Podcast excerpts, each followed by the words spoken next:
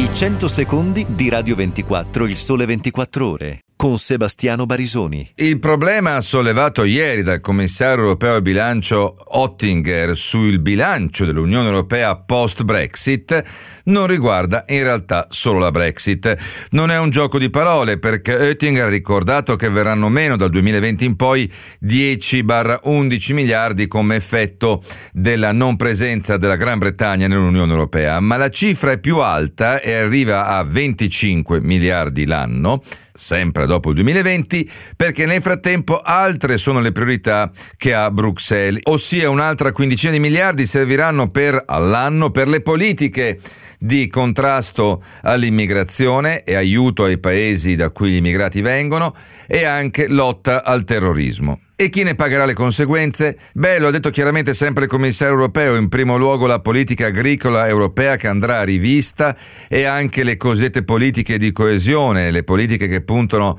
a dare finanziamenti alle regioni, alle aree più svantaggiate economicamente dell'Unione europea. Certo, si stanno già pensando delle soluzioni interne, ossia aumentare le risorse proprie dell'Unione europea, così come sarà necessario ridurre e razionalizzare la spesa attuale e in questo caso sarà fondamentale capire quale Unione Europea si vuole delineare dopo il 2020, se a due velocità o un'Unione Europea in cui si tenterà di tenere tutti gli stati assieme. Ma un dato è certo, dal 2020 i soldi saranno meno e saranno meno proprio sulle politiche più tradizionali eh, di Bruxelles, un obbligo ulteriore per le regioni italiane in questo caso che male riescono a utilizzare i fondi europei, saranno sempre sempre meno e sarà sempre più importante utilizzarli in maniera virtuosa.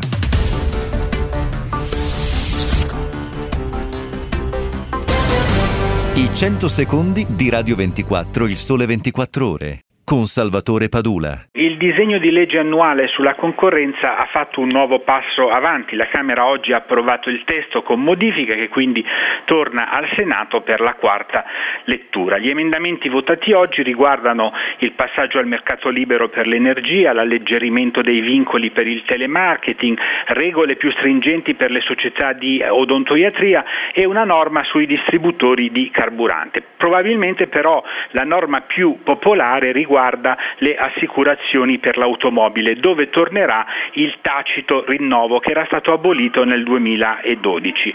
Questo eh, significa che chi vorrà cambiare compagnia assicurativa potrà farlo, ma solo dopo aver inviato una raccomandata di disdetta entro 15 giorni dalla scadenza della polizza. Come si ricorderà, la notizia che la Camera avrebbe nuovamente modificato il disegno di legge sulla concorrenza aveva scatenato proteste e polemiche a partire da quelle del ministro Calenda, che aveva bollato come incomprensibile la scelta di ritardare ancora l'approvazione del disegno di legge. Ed effettivamente qualche riflessione è necessaria sui tempi richiesti per portare al traguardo questa legge, che come abbiamo detto si chiama legge annuale sulla concorrenza, ma l'aggettivo annuale non deve trarre in inganno perché non si riferisce al 2017, bensì al 2015, quando il disegno di legge è stato presentato. Oggi, 830 giorni dopo, questo interminabile andirivieni del DDL tra Camera e Senato non si è ancora concluso.